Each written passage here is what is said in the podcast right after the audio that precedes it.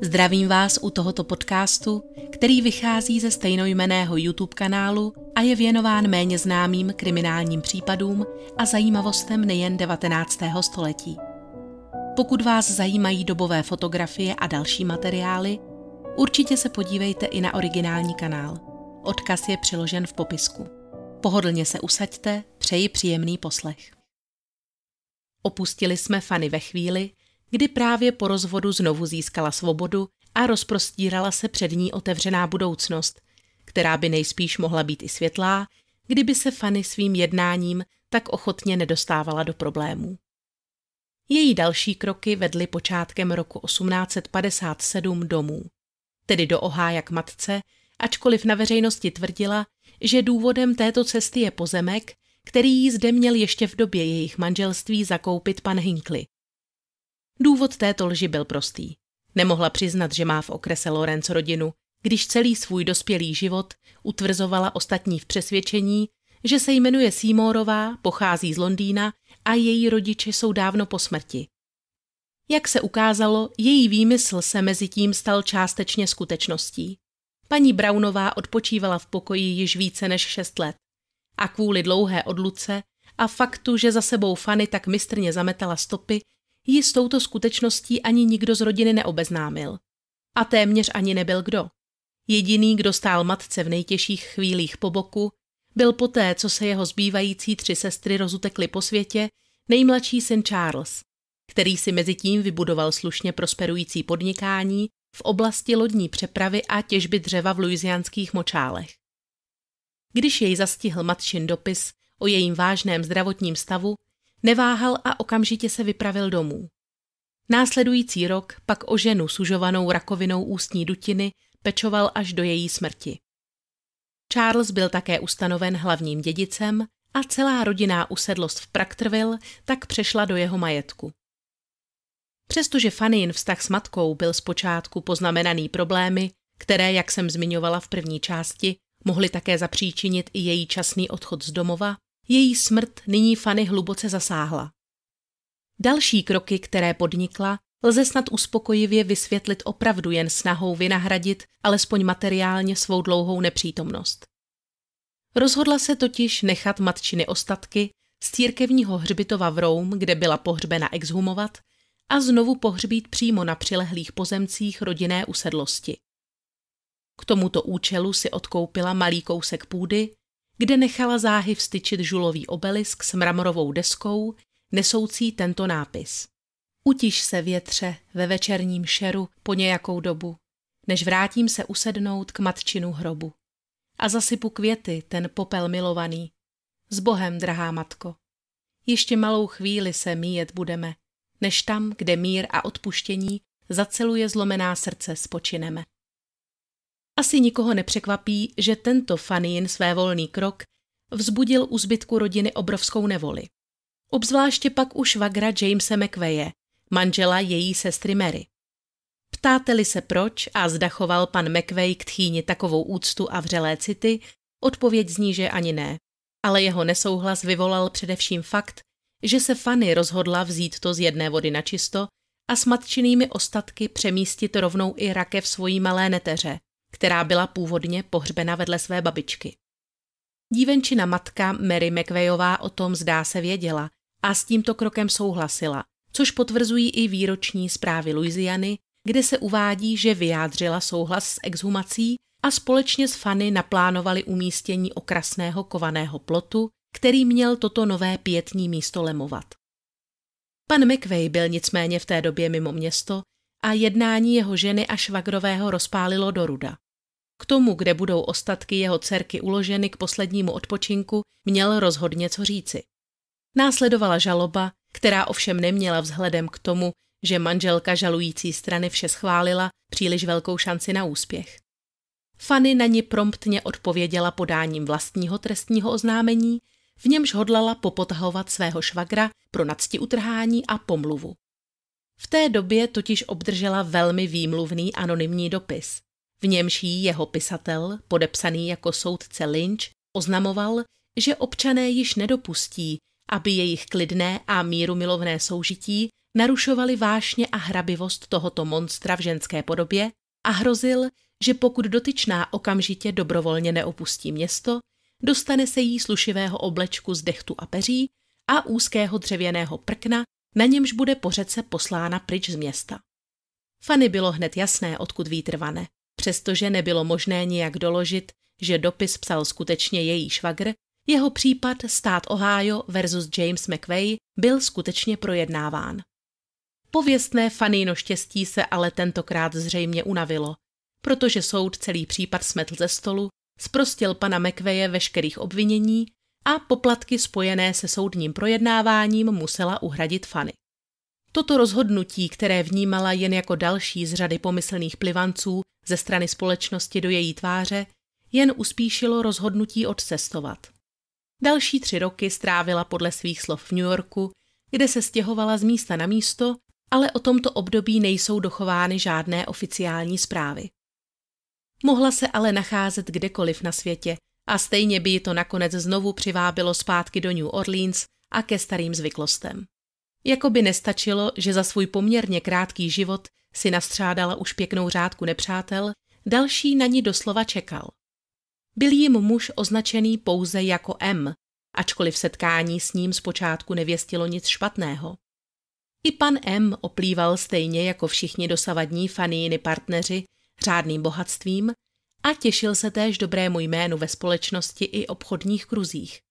Snad právě proto, že byl tento pán v letech ředitelem jedné přední New Orleanské firmy a s největší pravděpodobností byl také ženat, nebyl ochoten vystupovat po faníně boku pod svým pravým jménem a pro svoje další soužití si zvolili jako krycí jméno příjmení Sweetovi.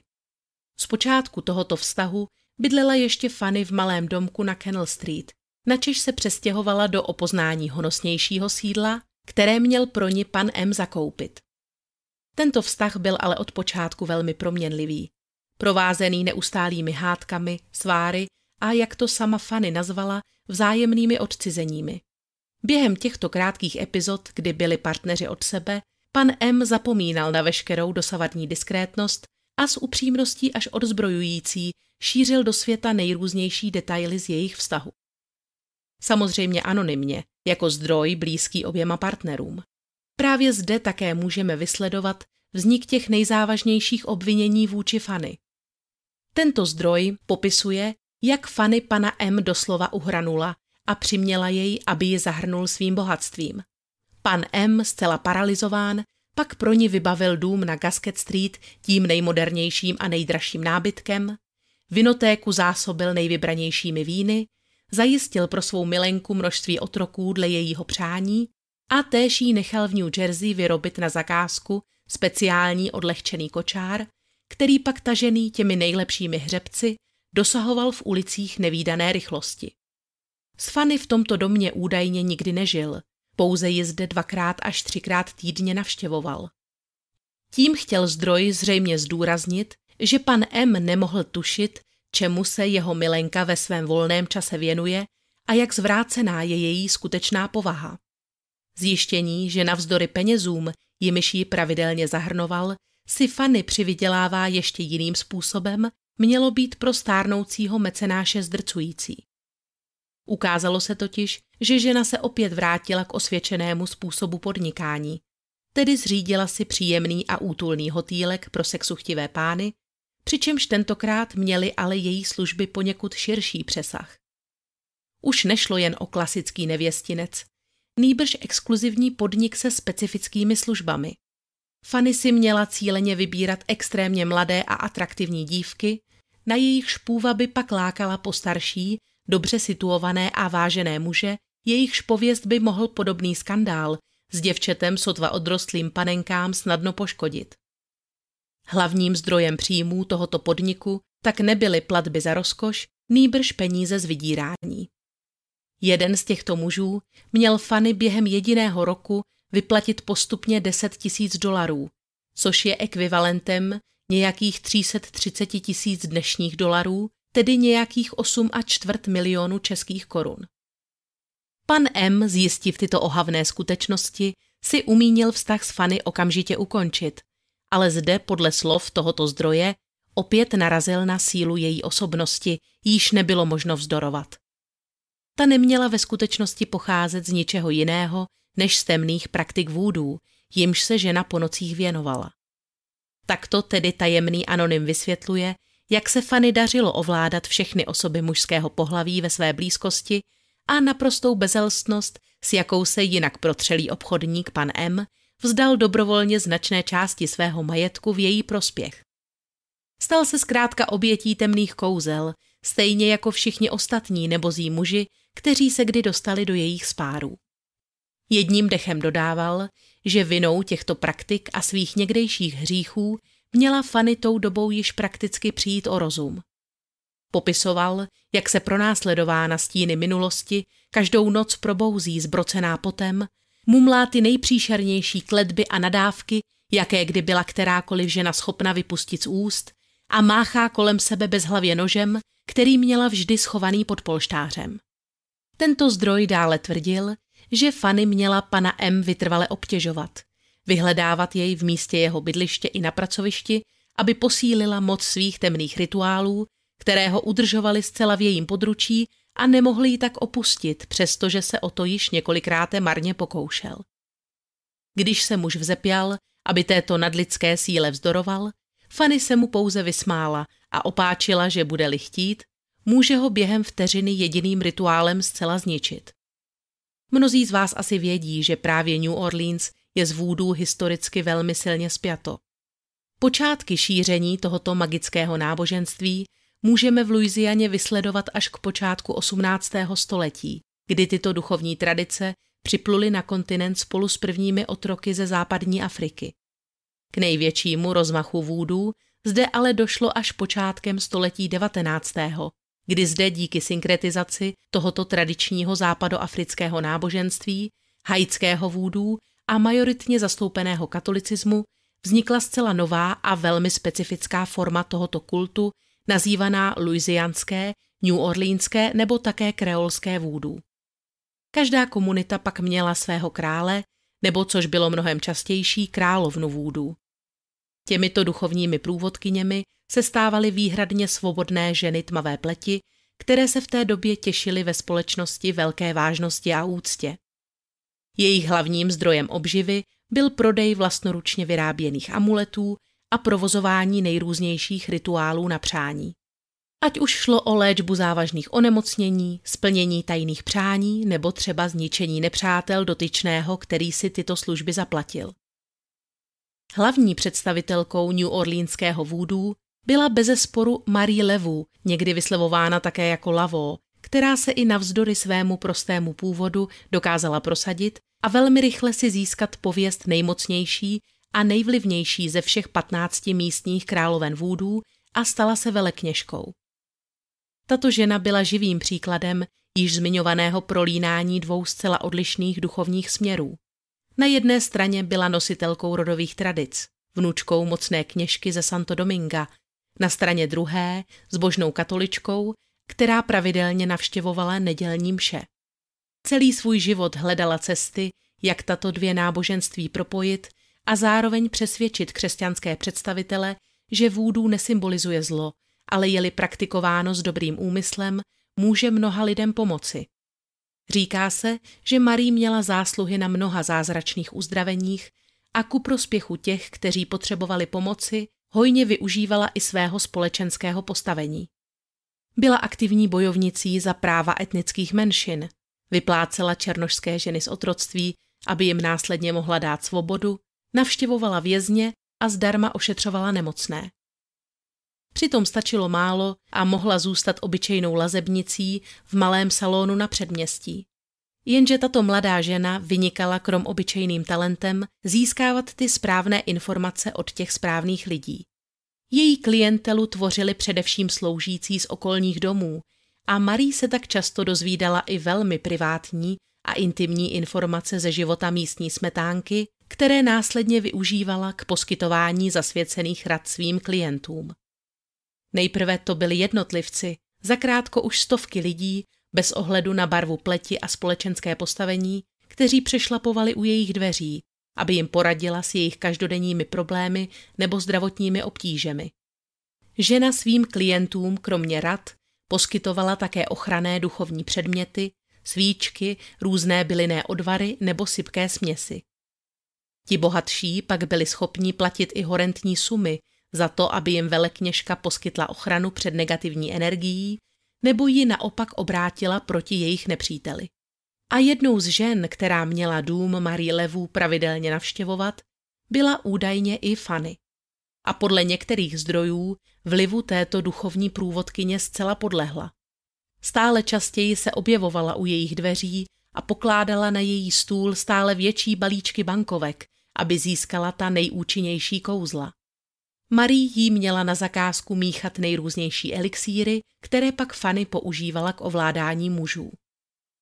Článek v True Deltě tvrdí, že pan M, jehož prostřednictvím těchto nápojů lásky zcela obloudila, ji v záchvatu největšího zoufalství nabídl nezanedbatelnou sumu peněz, jen aby konečně odjela z města a propustila jej ze svého vlivu. Fanny peníze údajně přijala, ale místo toho, aby New Orleans opustila, navštívila zanedlouho pana M s požadavkem na další částku.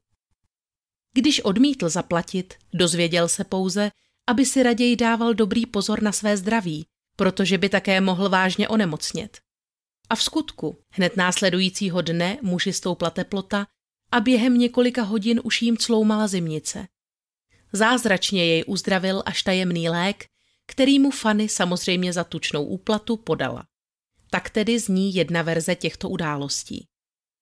Fanny kontruje tím, že všechna tato obvinění jsou boha pusté lži. Bylo prý daleko snažší vymyslet si historku o temných silách, než připustit, že se stárnoucí pán do stále ještě mladé ženy zamiloval až po uši a nemohl snést, že Fanny tyto jeho city až tak vášnivě neopětuje. Podle jejího tvrzení ona rozhodně nebyla tou, kdo by pana M vyhledával nebo jakkoliv obtěžoval, ale mělo tomu být přesně naopak. Pokaždé, když se pokusila tento nevyrovnaný vztah ukončit, pan M se začal vytrvale připomínat. Obtěžoval ji svou dotěrností a během své pracovní cesty v New Yorku ji zahrnoval množstvím dopisů a telegrafických depeší, v nichž Milenku prosil, aby mu dala ještě jednu šanci a odcestovala za ním. Existenci těchto dopisů mohly údajně dosvědčit desítky fanijných přátel. Opět zde tedy máme dva zcela rozdílné pohledy na jednu událost. Není sice možné nějak dokázat, že tajným zdrojem, který se obrátil na deník True Delta s těmi nejhoršími obviněními vůči Fanny, byl skutečně pan M, ale je to celkem pravděpodobné, protože zmiňovaný článek vyšel nedlouho poté, co se oba milenci definitivně rozloučili. A jedině muž, který Fanny velmi důvěrně znal, mohl vědět, co se odehrává za dveřmi její ložnice a co ji v noci budí ze sna. I za předpokladu, že by všechna zmíněná obvinění byla pravdivá, tak už jen samotný fakt, že muž, který jí byl kdysi tolik blízký, nakonec použil i ten nejbezvýznamnější klep, který mohl, jen aby ji v očích veřejnosti očernil, o něčem svědčí. Je tedy na místě ptát se, nakolik byly informace v tomto textu skutečně pravdivé a nakolik je zveličil vztek zhrzeného muže, který se nedokázal smířit s odmítnutím. A tak se rozhodl Fanny alespoň zdiskreditovat, což s ohledem na její předchozí život nebylo nijak obtížné. Jak už bylo řečeno v první části, Fanny rozhodně nebyla žádný svatoušek, to je jasné, ale ne všechna špína, která vyplula v souvislosti s její osobou na povrch, byla skutečná a některé informace, jak jsme si již ověřili, lze na základě dostupných důkazů označit za zcela smyšlené. Jiná žena by se možná, poučena předchozími zkušenostmi, přestala tak bezhlavě vrhat do vztahů s muži, ne však Fanny. Neuplynulo ani pár měsíců od rozchodu s panem M a na scéně se objevil další muž. Pan William G. Stevens byl zámožný vdovec se dvěma dětmi a velmi dobrou pověstí. Byl to člověk zbožný, který dbal na své dobré jméno a taky tak trochu škrt. Proslýchá se, že i navzdory svému bohatství se oblékal dosti chudě a jezdil jen v ošuntělém kočárku taženém malou mulou. Jen Bůh ví, jak se tento ctnostný muž seznámil právě s Fanny. Na každý pád jejímu kouzlu brzy zcela propadl. Dobře znal její kontroverzní pověst a proto z pochopitelných důvodů příliš netoužil potom, aby se zprávy o jeho stycích s touto nechválně známou ženou dostaly na veřejnost. A Fanny také netoužila potom jej kompromitovat. Ale jak to zařídit, aby se mohli milenci pravidelně stýkat, ideálně žít pod jednou střechou, aniž by se kdokoliv, včetně dětí pana Stevense, dozvěděl, že se jedná právě o Fanny Sweetovou. Důmyslná žena rychle našla řešení. Spočívalo v tom, že se vydávala za mladého muže, vzdáleného synovce Freddyho, který se vždy, když Williamovi děti nebyly právě doma, zastavil strýčka navštívit. U domovních dveří tedy Fanny zvonila oblečená do mužských šatů a před sousedy a kolem jdoucími věrně hrála svoji roli. Až za zavřenými dveřmi kostým odkládala a v ložnici pana Stevense už by v ní toho šviháckého holobrátka hledal jen málo kdo. Před společností sice mohli svůj poměr tajit, ale v rodině to bylo přece jen o něco těžší.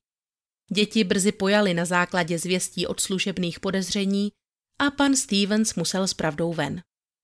Od toho okamžiku se Fanny oficiálně stala novou paní domu. Dohlížela na Williamovi děti a na starosti měla i rodinné výdaje. Na veřejnosti si ale muž i nadále udržoval od Fanny odstup a oba pokračovali ve své hře. Jako Freddyho ji například představil i svým obchodním partnerům, kteří nepojali nejmenší stín podezření. Fanny byla zkrátka od jak živa dobrá herečka.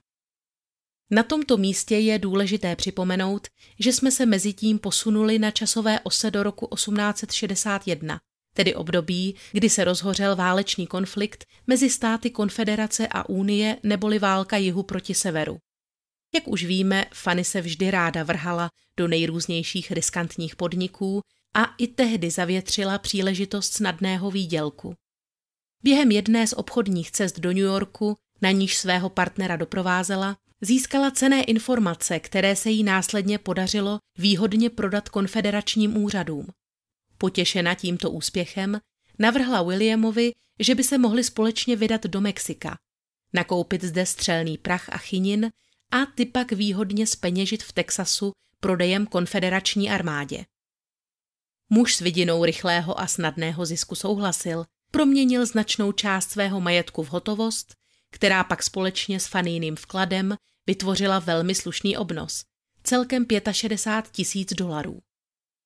1. listopadu roku 1861 se pak pan Stevens, jeho obchodní partner pan Lincoln a Fanny alias jeho synovec Freddy vypravili s tímto naditým pytlem peněz na cestu. Jenže první problémy na sebe nenechali dlouho čekat. Byli sotva v polovině cesty, když začali pana Stevense sužovat zdravotní obtíže.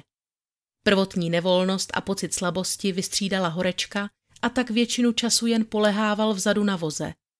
Přestože byl, jak se sám vyjádřil, po několika dnech již zcela vyčerpán a na pokraji svých sil, trval na tom, že musí dokončit své poslání.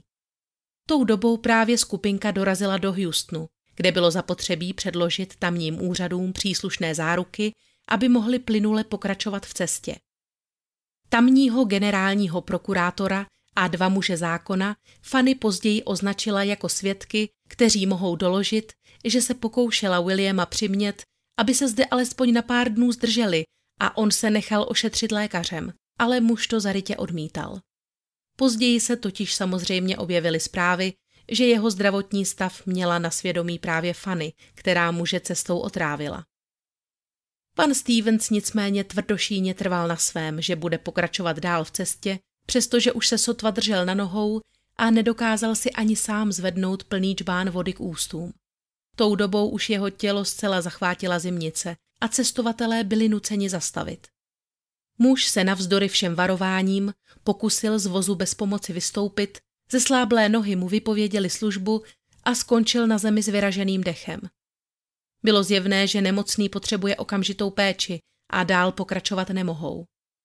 Fanny se proto vydala k nedalekým stavením pro pomoc, ale většina místních obyvatel odmítla se o zuboženého muže postarat. Teprve až když Fanny uplatila ženu jednoho rančera zlatým řetízkem, byli přijati do jejich domu. Syn majitelů se i hned rozeběhl pro lékaře, ale nepořídil. Doktor před několika dny odjel za jiným pacientem do nedalekého Brownsville. V rozhodování, zda zůstat v domě a čekat, než se lékař vrátí, nebo se pokusit dopravit již téměř nehybného muže za ním, zvítězila druhá možnost, ačkoliv obě byly pro pana Stevense stejně riskantní. Přestože se mu jeho společníci pokusili vytvořit v zadní části vozu v rámci možností co největší pohodlí, muž během cesty chorobě podlehl a zemřel. To, co následovalo pak, by asi čekal jen málo kdo. Když vůz s mrtvým tělem výjížděl do Brownsville, zdálo se, že už tu na cestovatele všichni místní čekají.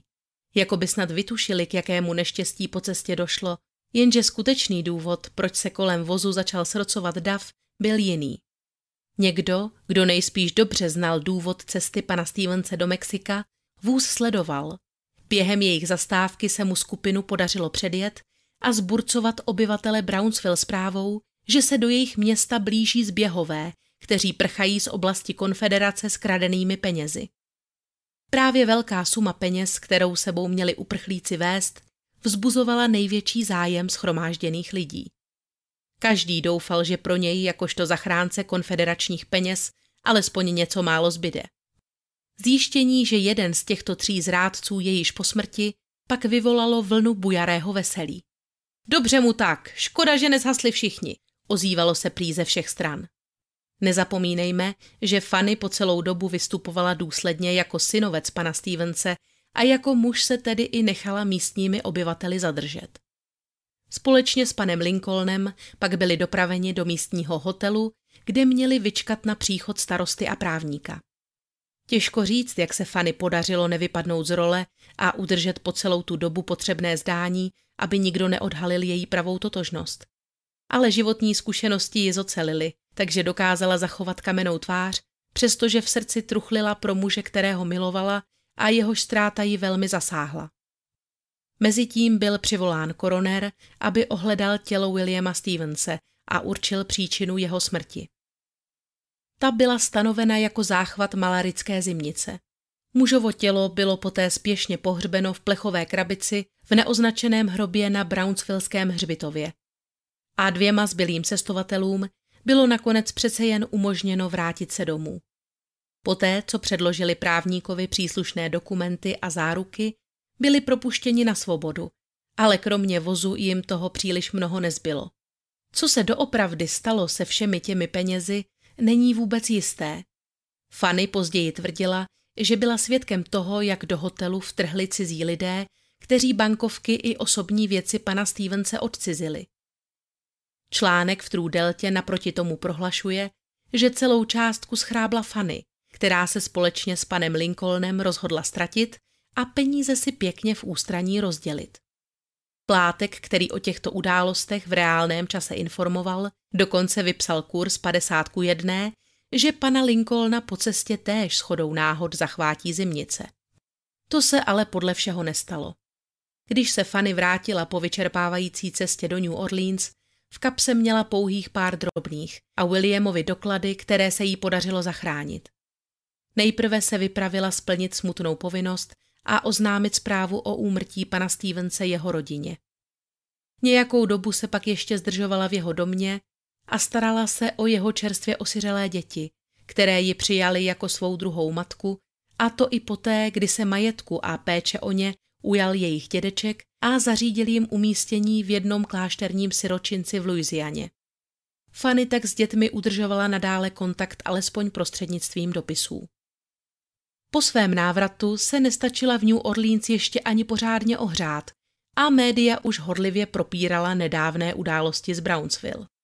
V palcových titulcích byla označována jako bezecná špionka a žena, která se na cestu do Mexika vypravila jen proto, aby během ní pana Stevense otrávila a přivlastnila si všechny jeho peníze. Média se pozastavovala také nad tím, jak se vůbec mohl takový bezúhoný muž s Fanny zaplést a odpovědí byly samozřejmě její temné obřady, nápoje lásky a mistrná manipulace, již si každého muže zcela omotala kolem prstu. A aby toho nebylo málo, začalo se zpětně spekulovat i o smrti jejího druhého manžela, pana Hinkleyho.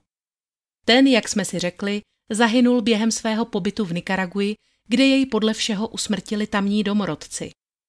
Tisk však nyní přišel s přelomovou zprávou, že mužovu smrt mělo mít ve skutečnosti na svědomí vůdů, které Fanny praktikovala ve 4000 kilometrů vzdáleném New Orleans a v podstatě tedy muže usmrtila na dálku.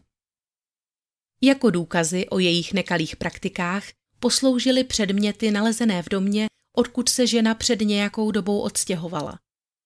V truhle, kterou zde zanechala, leželo několik obálek s různými na první pohled neidentifikovatelnými prášky a novináři se nemohli shodnout, zda jde o rafinované jedy, jimiž žena trávila své bohaté postarší milence, nebo prášky sloužící k namíchání lektvarů lásky, které naopak vábily nápadníky do její náruče. Zlatým hřebem tohoto nálezu byl ale pramen vlasů Abrahama Hinkleyho slepený za schlou krví. Prostřednictvím tohoto krvavého artefaktu měla Fanny svého tou dobou již exmanžela ovládat a z pomsty jej zabít. Veřejnost byla šokována, že se v jejich sousedství zdržuje takto nebezpečná žena, disponovaná nad přirozenými silami. To byla poslední kapka, která Fanny přiměla se proti všem obviněním veřejně ohradit a publikovat v časopisu Southwestern svoji autobiografii, která vyšla ve dvou částech v lednu roku 1862 a měla uvést nepravdivé informace na pravou míru. Zde prohlásila, že tajemné prášky nebyly ničím jiným než homeopatiky, které jí předepsal její lékař a každý fundovaný odborník by jejich složení poznal na první pohled, kdyby se lidé z tisku obtěžovali tyto směsi podrobit odborné analýze. A ona zmiňovaná kadeř? Skutečně patřila panu Hinkleymu. Když dobrovolník Walkerovy armády nalezl v domorodé vesnici jeho mrtvé tělo, utěl pramen skrvavených vlasů a poslal jej ženě jako upomínku na zesnulého. Ať to může znít sebebláznivěji, pravda je, že lidé v 19. století byli, nebojím se říct, fascinováni, co se vlasů svých mrtvých blízkých týče. Tato obliba vychází původně z křesťanské tradice relikviářů, kdy byly uctívány ostatky svědců, blahoslavených osob a proroků. Protestantismus a sekularizace pak posunuli tuto fascinaci směrem ke členům královské rodiny a známým osobnostem té doby a až v polovině 19. století se tato tradice přenesla do sféry soukromé a osobní. Vlasy zemřelého příbuzného sloužily jako hmatatelná připomínka, suvenýr a vzpomínka na jeho život a fyzickou schránku. Milenci nebo rodinní příslušníci si často navzájem věnovali své kadeře jako projev lásky a přátelství. Vlasy se navíc ukázaly být na rozdíl od ostatních částí těla trvanlivějšími a pozůstalý si tak mohl loknu uchovávat například v medailonku nebo truhličce po dlouhá léta. A určitě asi znáte i vlasové šperky, které se těšily největší oblibě právě v 50. a 60. letech 19. století, kdy tuto tradici uchovávání vlasů mrtvých ještě umocnil vzestup spiritismu. A v některých rodinách se dodržuje dodnes. Například můj dědeček měl takhle v ozdobné krabičce schovaný pramen vlasů svojí maminky. Ale zpátky k příběhu. Na tom, že u sebe měla Fanny vlasy svého bývalého zesnulého muže, nebylo tudíž vůbec nic zvláštního, ale média vytvořila z této skutečnosti žhavou senzaci. Ne nadarmo se říká, že Fanny Sweetová byla jednou z prvních reálných obětí bulváru, který mnohonásobně nafoukl prakticky cokoliv, co řekla nebo udělala. Největší podíl na tom měla samozřejmě ona sama, nejen kvůli všem těm lživým historkám, ale především svému životnímu stylu, který se rozhodně vymykal tehdejší představě o tom, jak by měla taková slušná dáma vypadat. Stalo se tak, že už Fanny nikdo nevěřil, a to ani když zrovna mluvila pravdu. Ve své otevřené zpovědi mimo jiné uvedla, cituji, byla jsem obviněna, že jsem sváděla muže nějakými nevysvětlitelnými a nepřirozenými čarodějnými schopnostmi a ničila je na těle i na duchu. Jednoho muže jsem prý zastřelila a druhého otrávila. Říká se, že od samého dětství mi byla cizí ctnost. Byla jsem doslova nepřítelem cti. Vyrůstala jsem ve špatnosti a pokračovala v bezohledné kariéře ničemnosti, aniž by se mi srdce jedinkrát zachvělo nebo bych se začervenala. Kdyby tomu tak bylo, sotva by mě tato tvrzení vyděsila. Sotva bych vyplakala tolik slz zoufalství nebo pocítila onen palčivý ruměnec, který se dostavuje, když nyní plním tento bolestný úkol a snažím se vyvrátit všechny ty kruté a zlovolné lži. Ač se to některým lidem může zdát zvláštní, tato psankyně, tato moderní Lucrecia Borča byla kdysi šťastnou, bezelstnou, nevědomou dívkou, která znala svět jen jako krásnou krajinu, obydlenou srdečnými, správně smýšlejícími, upřímnými a důvěřivými lidmi.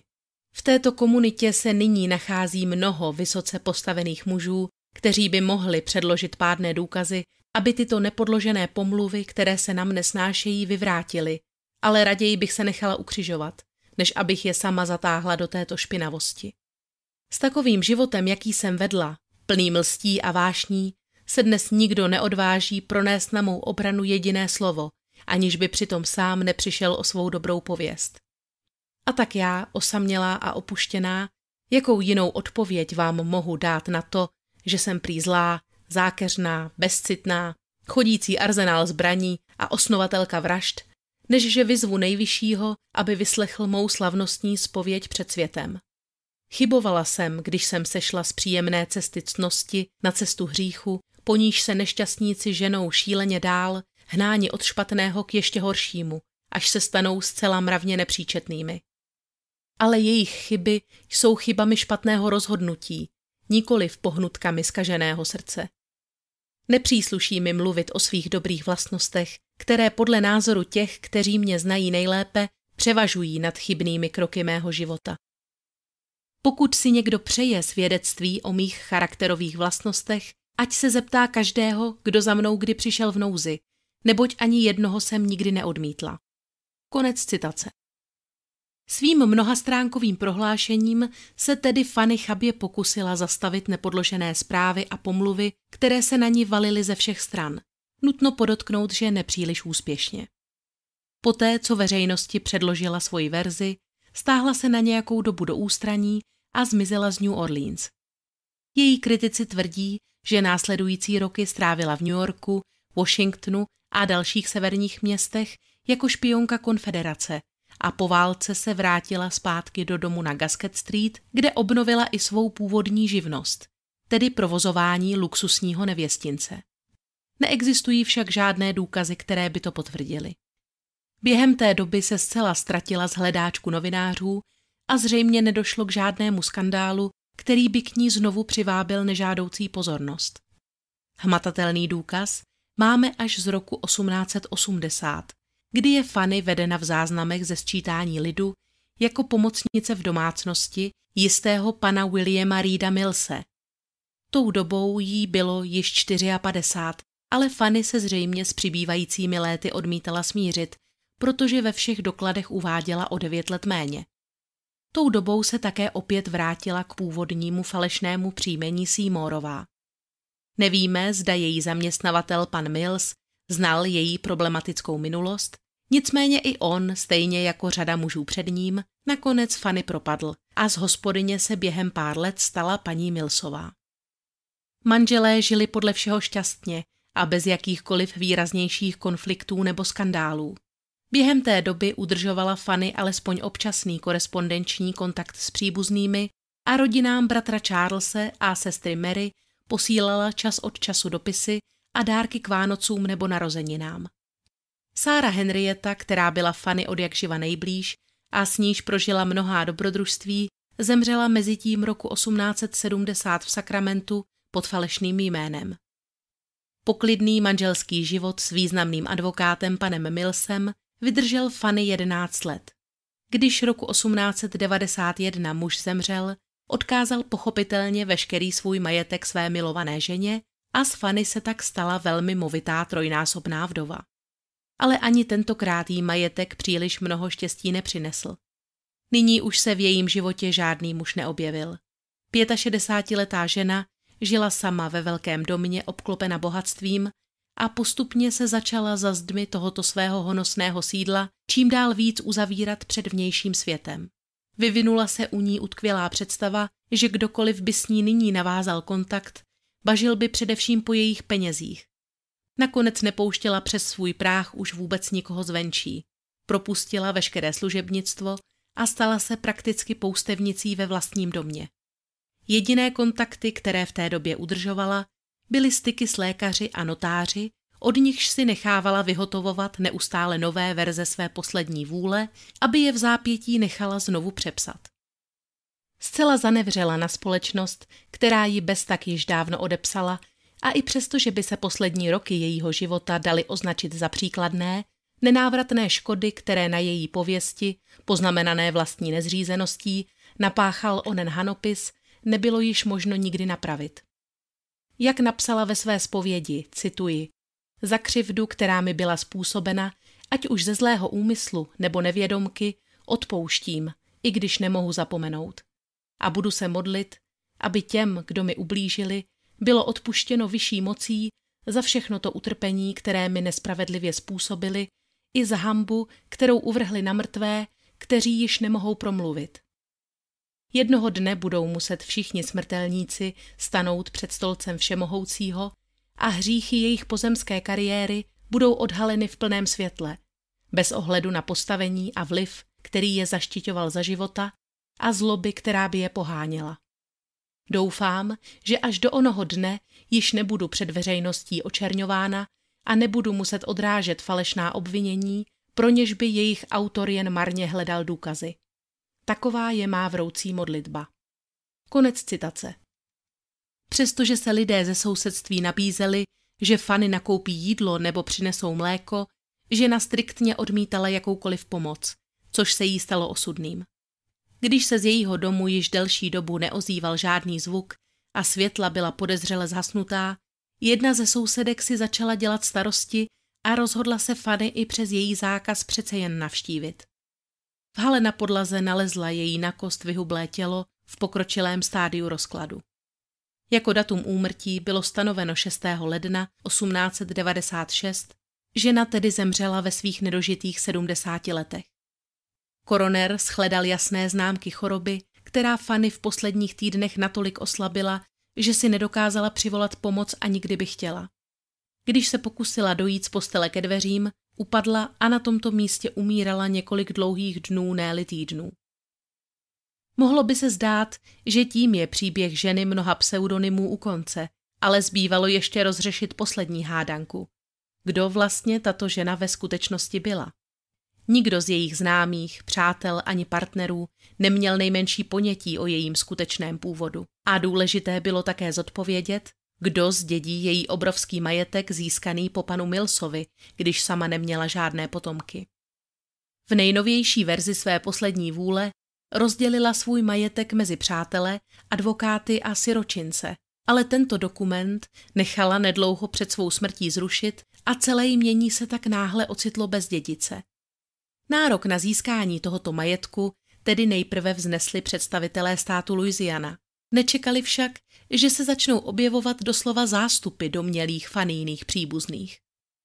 Tito lidé, kteří se v novinách dočetli o smrti této kontroverzní, leč bohaté dámy, nyní přijížděli ze všech koutů země, aby prokázali, že jsou ztracenými rodinnými příslušníky, kteří mají nárok na fanino bohatství.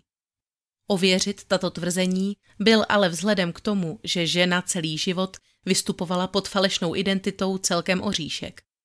Trvalo několik let schromažďování a zkoumání fyzických důkazů, výslechů domělých příbuzných a pátrání v archivech, než soud dospěl na základě svědectví jejího bratra Charlese a neteře Rosany k závěru, že tajemná žena byla ve skutečnosti Rachel Fanny Brownová.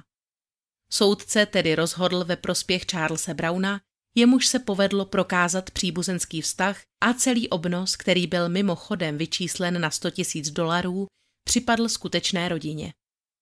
Fanny byla pohřbena na hřbitově St. Louis v New Orleans, kde mezi řadami náhrobních kamenů můžete narazit na nenápadnou hrobku, označenou pouze slovy hrob paní F. M. Hinckley Millsové a s takřka neznatelnou poznámkou, umístěnou nahoře pod zlomeným křížem, která upozorňuje, že zde leží teta Fanny. Za zmínku stojí, že v původní závěti, která byla později zrušena, si Fanny jako podmínku pro vyplacení dědictví vymínila klauzuly, podle níž museli být všichni dědicové účastní jejího pohřbu a pravidelně pak také na každý svátek navštěvovat její hrob. Dědictví toho, kdo by podmínku nedodržel, by pak propadlo ve prospěch místní farnosti u kostela svatého Josefa.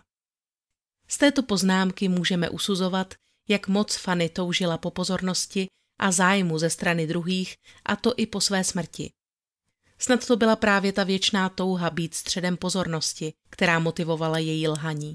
Dnes bychom možná řekli, že trpěla bájnou lhavostí, ale to pořád ještě neznamená, že nic z toho, co kdy řekla, nemohla být pravda. Fanny ostatně neměla problém se ke svým prohřeškům a nelichotivému způsobu života otevřeně přiznat.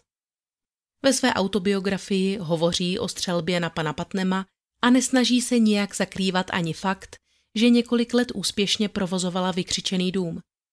Ostatní obvinění, která proti ní byla vznesena, striktně odmítla a je zapotřebí dodat, že tyto informace také nelze ničím potvrdit, ale ani spolehlivě vyvrátit.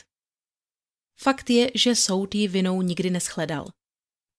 Je škoda, že jediné informační zdroje, které máme v tomto případě k dispozici, je jeden vysloveně tendenční článek, několik dobových zpráv z tisku a vyjádření samotné Fany.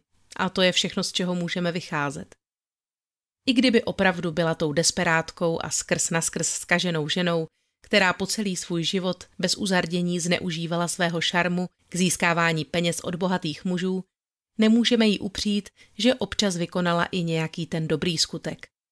Během občanské války například věnovala tisíce dolarů na pomoc zraněným a zmrzačeným vojákům, darovala lůžkoviny do polních nemocnic a stejně tak neodmítala pomoc chudým lidem, kteří se na ní obraceli v době finanční krize s prozbou o příspěvek. Rozhodně tedy můžeme říci, že jde o ženu mnoha kontrastů. Obtížně uchopitelnou, jejíž život zůstane už navždy opředen mnoha neodhalenými tajemstvími. I když to je možná na těchto příbězích právě to nejzajímavější, že si z nich každý může odnést jiný dojem a vytvořit si vlastní úsudek. Mám velkou radost, že jste zůstali se mnou i u druhého dílu a s novým tématem se na vás budu zase moc těšit příště.